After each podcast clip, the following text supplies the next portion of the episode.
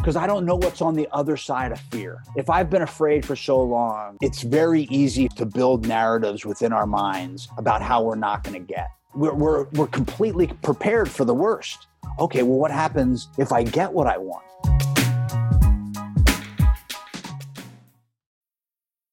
When it comes to weight loss, no two people are the same. That's why Noom builds personalized plans based on your unique psychology and biology. Take Brittany. After years of unsustainable diets, Noom helped her lose 20 pounds and keep it off. I was definitely in a yo-yo cycle for years of just losing weight, gaining weight, and it was exhausting. And Stephanie. She's a former D1 athlete who knew she couldn't out-train her diet, and she lost 38 pounds. My relationship to food before Noom was never consistent. And Evan, he can't stand salads, but he still lost 50 pounds with Noom. I never really was a salad guy. That's just not who I am. Even through the pickiness, Noom taught me that building better habits builds a healthier lifestyle. I'm not doing this to get to a number. I'm doing this to feel better. Get your personalized plan today at Noom.com. Real Noom users compensated to provide their story. In 4 weeks, the typical Noom user can expect to lose 1 to 2 pounds per week. Individual results may vary. Welcome to the Secret Life Podcast. Tell me your secret. I'll tell you mine.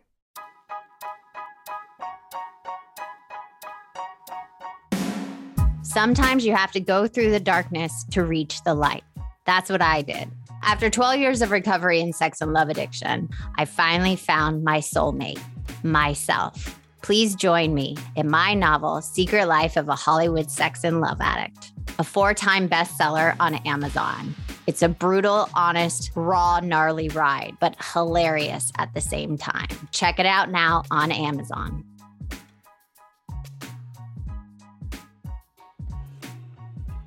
Welcome to Secret Life Podcast. I'm Brienne Davis Gant. Today, I'm pulling back the curtains of all kinds of human secrets. We'll hear about what people are hiding from themselves or others.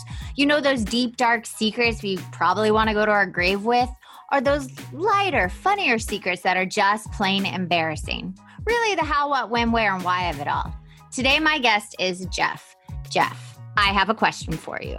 Dun, dun, dun. What is your secret? My secret, I mean, I think it encompasses a couple different things, but it starts from the natural place of fear. Fear of being afraid, fear of losing, looking bad and losing something I've got. So it kind of corrodes every piece of me. So you're saying like the secret you've been holding is that you live in this like world of just fear internally. Yes. But I'd like to say that I haven't, well, that was a secret that I held for a very long time. Right. Gratefully speaking, I have by virtue, I have found my way out of that. It was, out of necessity that I was forced to kind of break my heart open versus this idea of virtue.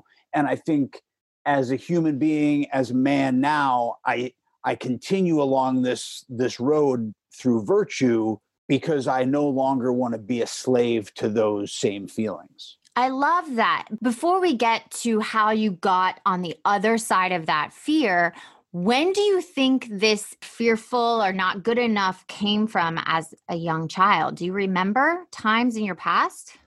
Yes, I think I have an idea of where it started, where I began to internalize or discover that I didn't feel the same as other people, quote unquote. I wear glasses, but when I was very young, mm-hmm. I didn't have glasses. I was cross-eyed and I couldn't really see. And I didn't really tell anybody. I mean, it was obvious that I was cross-eyed, but I couldn't see.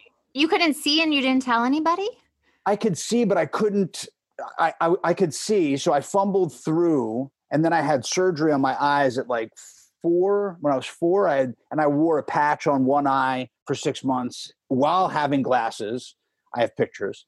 They're very cute now, but that same individual that you see is how I saw myself as this kind of, I had glasses, seemingly horn rimmed glasses and a patch. And I wore a patch on different eyes for 6 months at a time. So that was like a year and a half of that. And then I didn't tell anybody that I couldn't read. So I had all of these things because I was embarrassed to talk about what I didn't know. which I think is another part of that secret, is that I was afraid to ask for any help, or that I didn't know how to do what I thought, or it seemed like everybody else looked like they knew what to do. Did you not know how to read because of your eyesight, or? I was dyslexic, or I am dyslexic, and I was cross-eyed, which didn't help anything. And then probably when they fixed all that, I then was just like, I don't know what I'm reading. So I just, kicked the can down the road until it got so bad that I was in like 4th grade and I couldn't read. I mean, I'm just going to tell you, I'm dyslexic, majorly dyslexic. I have ADHD. I didn't learn the alphabet until I was 4 years old. And I remember my mom crying because I couldn't learn the alphabet. So I also kicked the can down the road, acting like kind of like fake it till you make it situation. Right. I'll catch up. And then you're just like, wait a second, where is everybody? You internally feel like something's wrong with you, or you're missing something. Well, I think if you begin to, as I've gotten older, it's like I put myself in that 7-year-old, 6-year-old body, and I'm like, oh, everybody else can do this. I'm stupid. I'm an idiot. And all of these things. Cause I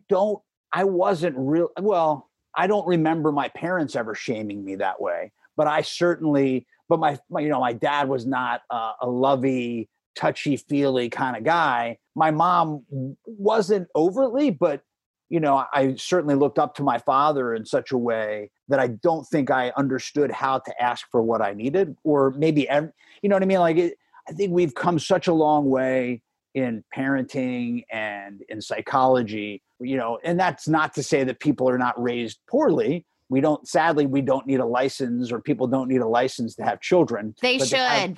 I totally agree. I mean, the fact that there's no mandatory class to rebirth a human being seems crazy. And I think that leads into this other thing of, with men, and I don't, because I don't have any children, but I also, what it means to be a man. And I think we've come a long way in that discussion. I think in the last year and a half, 2 years, maybe since all of these toxic masculinity scandals have broken, it's been dragged out into center stage. Kicking and screaming, exactly. But I think that the conversation, at least for me, and gratefully, the framework of men that I've come up with over the last 20 some odd years, we've been talking about it, and I've been working in that direction. But also, I would say my true recovery has only been in that realm has been the last, maybe I'm overshooting, maybe 10 years at most, where I began to make some strides, because I held on to these, and I'm nowhere near perfect. I hold on to these subconscious, more now, old ideas of like what it means, or what I was, you need to be stoic. Don't let anybody know what's going on. If you're afraid, don't tell anyone, you be the bull, and as opposed to, leading with your heart, risking being vulnerable versus just acting like you don't need anybody.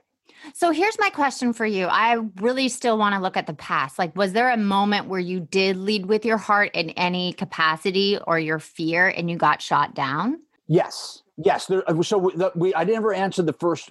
I think I answered part of the first question, but there's one big part of that secondary answer of like being afraid. There was a point in time when I was probably 10 or 11, fought all the time. I was a runt, skinny kid, and I was kind of a bully. But I was like an underdog bully at that point. So I would just stand up to anybody who was like being a dick and fight all the time. And there was a point in time when I was probably about 10, maybe 11, where I just got worked. And it wasn't that I got beat up, but I got lifted. There was by a bigger kid who lifted me up and threw me. It's the first time I tasted fear, that I can remember being petrified. And instead of just doubling down and fighting, I was like, duck, cover, and just, kind of cower. And that changed a lot for me in the next few years, because I was then, from that day forward for the next couple of years, bullied. And I experienced like the other both sides. You experience both sides. Usually that doesn't happen. No. And it was a great lesson.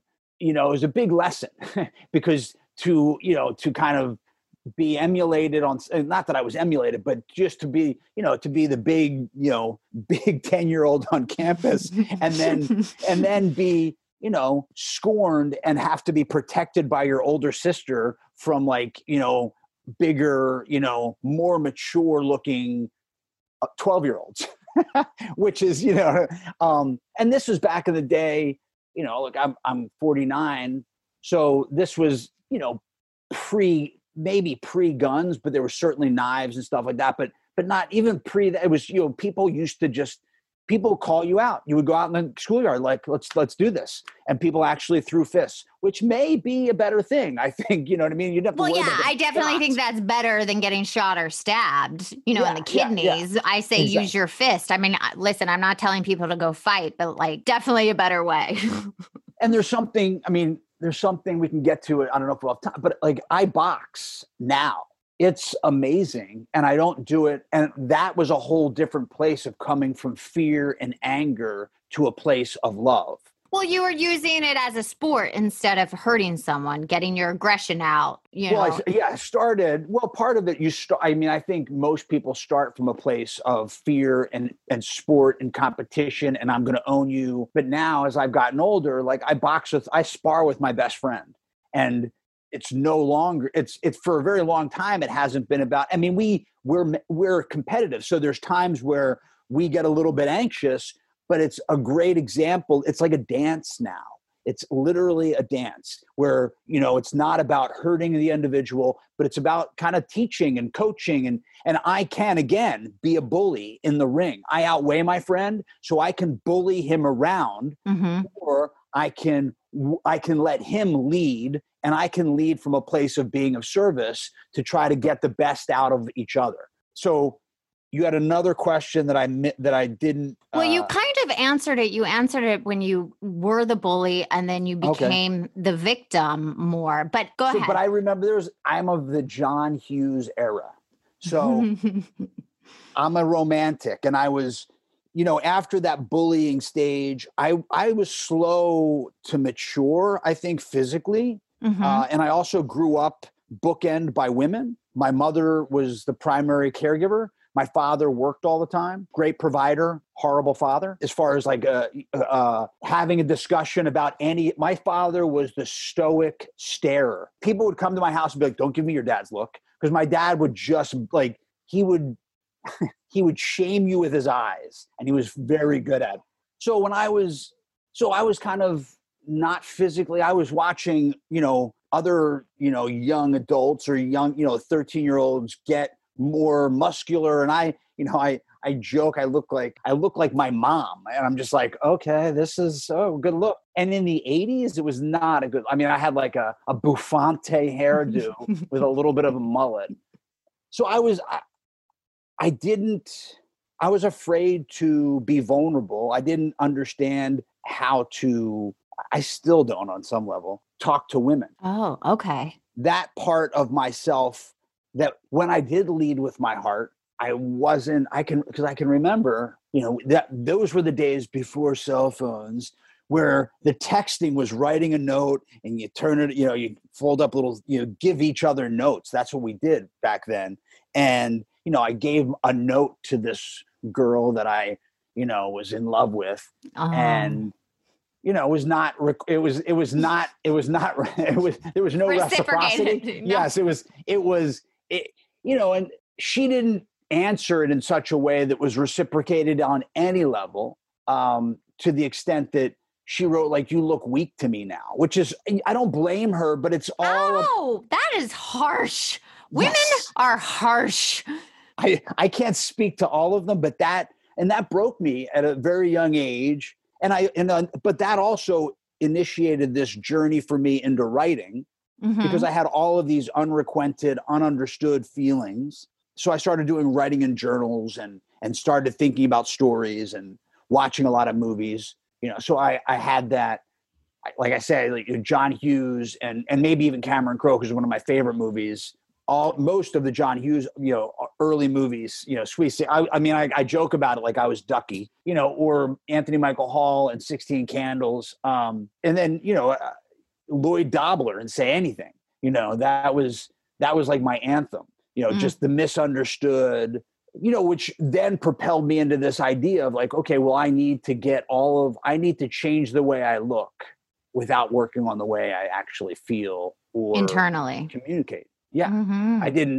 So I went on this physical journey, physical and debacle in a way too, because I didn't just dive into getting fit physically. I also medicated the way I felt for a good decade and a half, because that was, I could change the way I feel by drugs and alcohol. And then if I had any other feelings that superseded all that, I could beat myself up by doing exercise. And the interesting thing is, it's been my experience that if you do anything long enough that doesn't really work, you stay for the journey long enough that it doesn't work, you get to either put it down or break yourself. Oh, completely. You are either going to survive and thrive, or you're going to pretty much kill yourself. There's one or the other. So, and I did that on in both of those areas, probably. I still, like I don't drink, I don't do drugs anymore.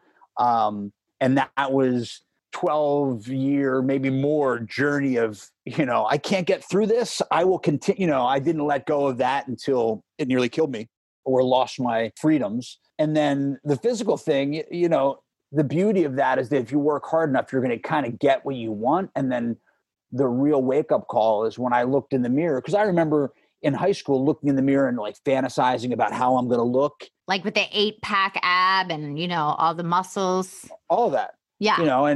And then, flash to 20 some odd years later, and I pretty much had that. Oh, fuck, this isn't the answer. Yeah. And now what do I do? You know what I mean? So it's, and gratefully I was already on a journey of having all of the other things kind of fall away, spiritually, and I had a place and I had friends that I could go to with some of that who had similar experiences that were like, okay, this is the way you get out of this. This is, if you're willing to do the work, you can, you can get recovery. I joke that if I did everything the way I learned how to jump rope, I'd be amazing in every area of my life, because I learned to jump rope like 20 years ago. And I taught myself how to jump rope, and I had really bad shin splints. So I would jump rope for about 2 minutes at a time, and then I couldn't walk. So I would wait, and then I would jump rope longer. And then I would wait, and then I would jump rope longer. And now I can, at my peak of jumping rope, I would jump rope for like 45 minutes before I worked out for an hour or two. That was when I was cuckoo. This is the first jumping rope analogy I have ever heard in my entire life, and I'm loving it. That is beautiful. I just had a visual of you and that's what you do with your internal work. You do it for a couple minutes and then you keep building up that internal work. But I always love to go to the 7 deadly sins when I talk about these internal secrets that we keep. So I'm going to name them for you. And if any of them attach, let me know and why. So we got pride, greed, lust, gluttony. You can just stop. Well, okay. You could list each one of them. You could say pride. I mean, okay, pride. The deadly sin of pride is reverse pride, because it's not about me. I think I have I'm a megalomaniac with an inferiority complex. Like, I think I'm the best person in the world as I tear myself down. Oh, so yeah. I'm a piece of shit, but I'm all I think about. You know what I mean? Exactly. So, I don't have any reference to that. Like, I just am watching him and I know how he feels. Like, I don't have that problem. Put on some emo and light some candles and let me just feel horrible and feel horribly horrible. Like, ooh, this is fun. And so, I'm the best thing in the world. Yeah, exactly. So, and you can do that with everything. So, that's my experience with pride, and that's that strange place of like, I think I could do better than all of these people, but I'm terrified to even start. Right. So I'm not gonna, you know what I mean? And then, who am I hurting? I hurt me. I'm not taking, and it's the same thing with leading with your heart, or if you listen to any of the you know, Brene Brown does a great job. She's a sociologist, so she could define it 10 times better than me. But if you don't lead with your heart, I got every time, even with that girl in high school and every subsequent woman I've ever, because I've done that several times, confessed my love, and it's not been requited or it's got been reciprocal. But I can tell you, it feels very much like stepping on the stage in theater for the first, the second, the fourth. It's like I'm on stage and it's out there, and I am, you take it or leave it, it doesn't matter, but I feel alive. It's like that. It's, you know, it's the edge. It's, you got to step on the edge and be willing to fail to ever have any greatness. Exactly. I completely So what's the next agree. Deadly sin? So we got greed. Okay. Oh, greed. Well, greed, I think, is, you know, one is too many and 1,000's never enough. Exactly. You know what I mean? Like, it doesn't matter if it's cookie or, you know, a line of cocaine. It does, you know what I mean? Like, or a bowl of cereal. I'm powerless over French fries and cereal, among other things. But I love me some cereal. I love me some French fries. So it's like, here, have one fry. It's like, are you kidding me? Go, you know, F yourself. That's you know me. I always am like, put down the fries. But frosting, I'm like, oh, I could eat a whole thing of frosting. Like, well, it's a vehicle. It's like ranch. So you don't need... It's just a vehicle. It's like, you just go. Well, cream cheese. You should just, you know, you're not having the bagel for the, I mean, yes, the carbs are good, but that just gets you tired. It's like, you just want the cream cheese, right? I mean, okay, agreed. Next. Okay, lust.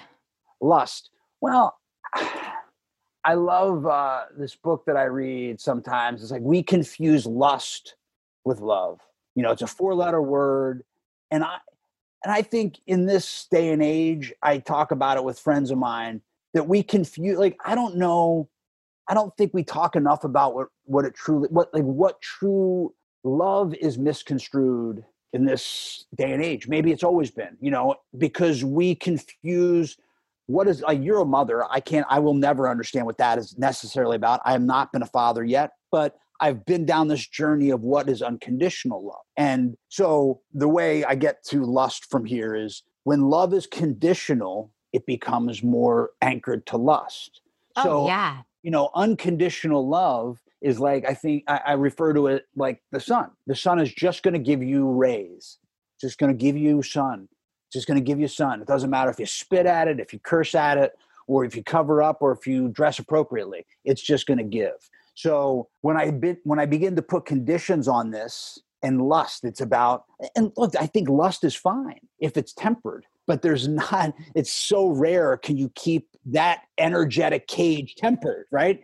If your only attachment is from a physical exterior realm, yes, there's going to be truth to that.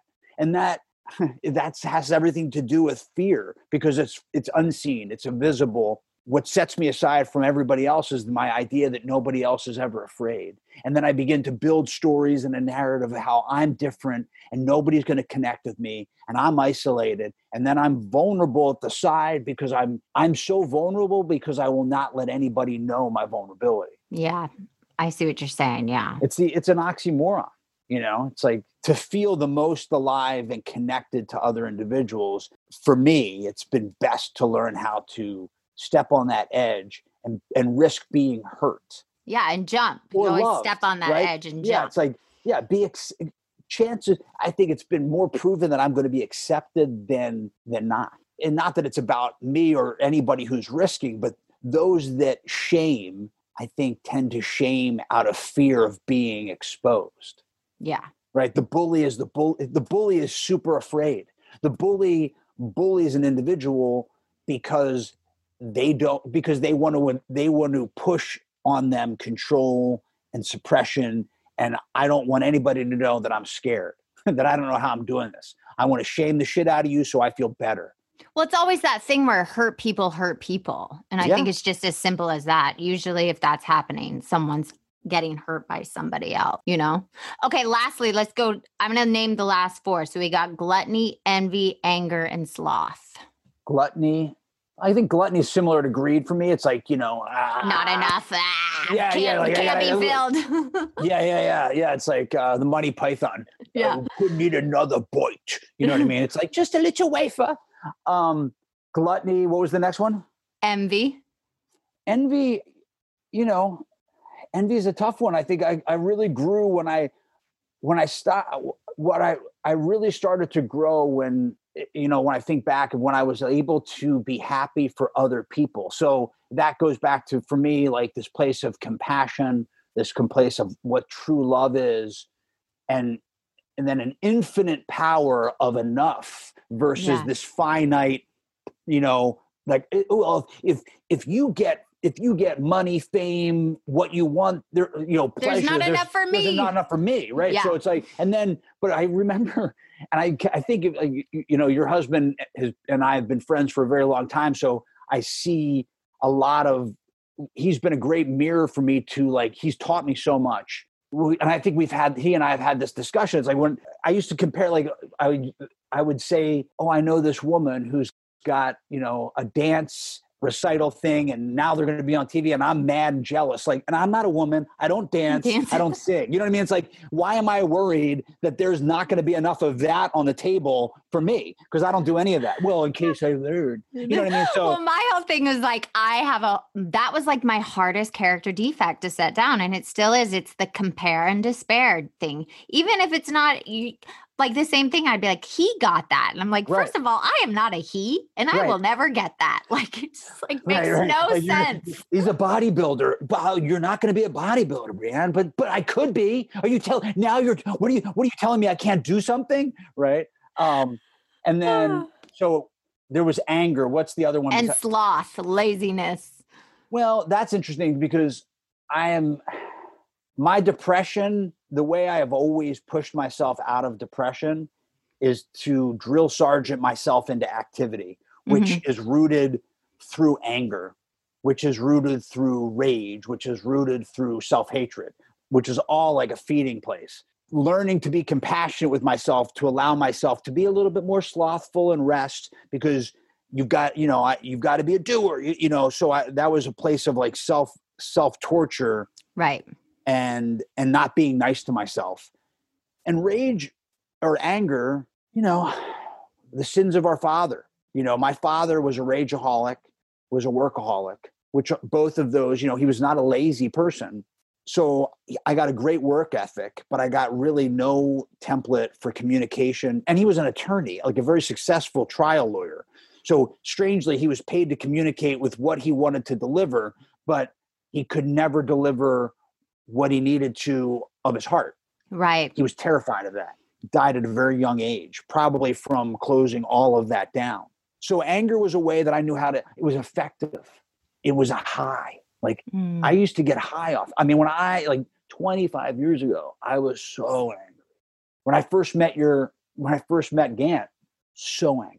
Like you could talk to Gant to, you know, the beauty of where I live and how I live today is that I've got some really close friends that have seen this, what I would imagine to be a very interesting journey of who Jeff is.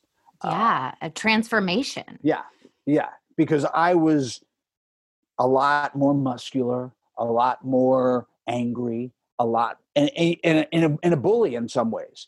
When all I wanted to do was, you know, it was like, love me, don't touch me.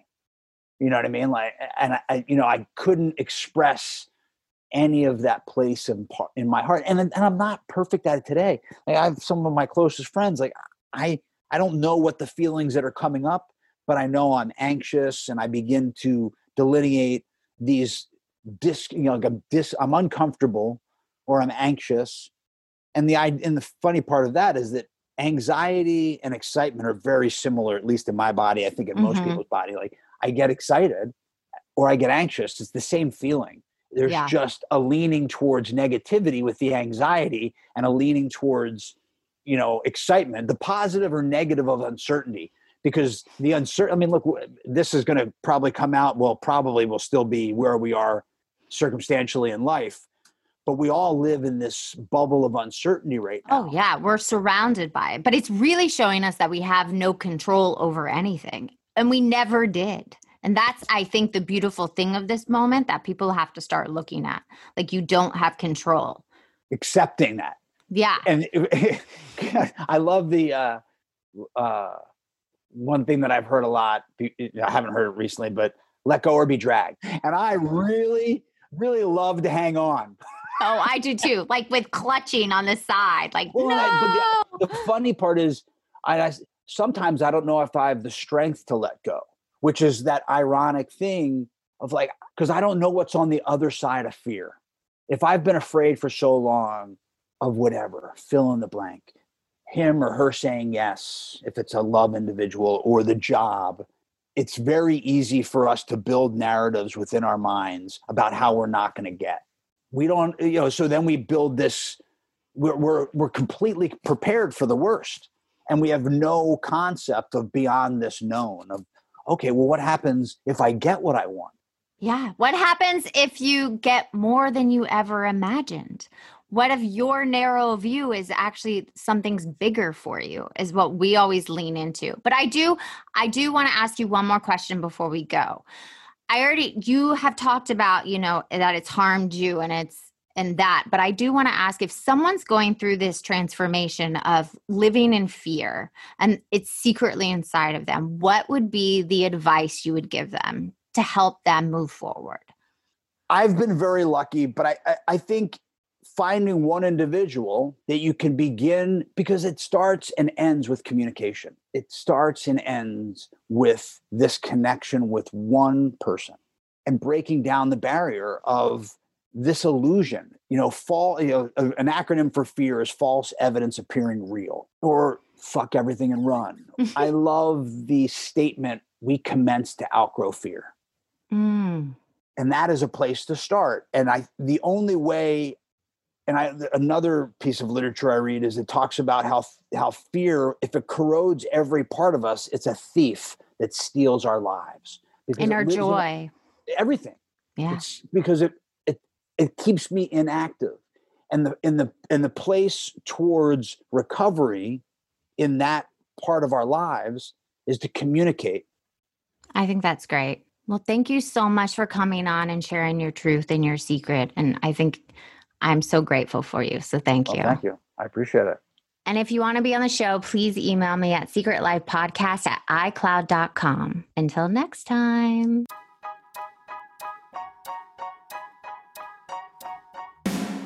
Thanks again for listening to the show. Please subscribe, rate, share, or send me a note at secretlifepodcast.com. And if you like to check out my book, head over to secretlifenovel.com or Amazon to pick up a copy for yourself or someone you love. Thanks again. See you soon.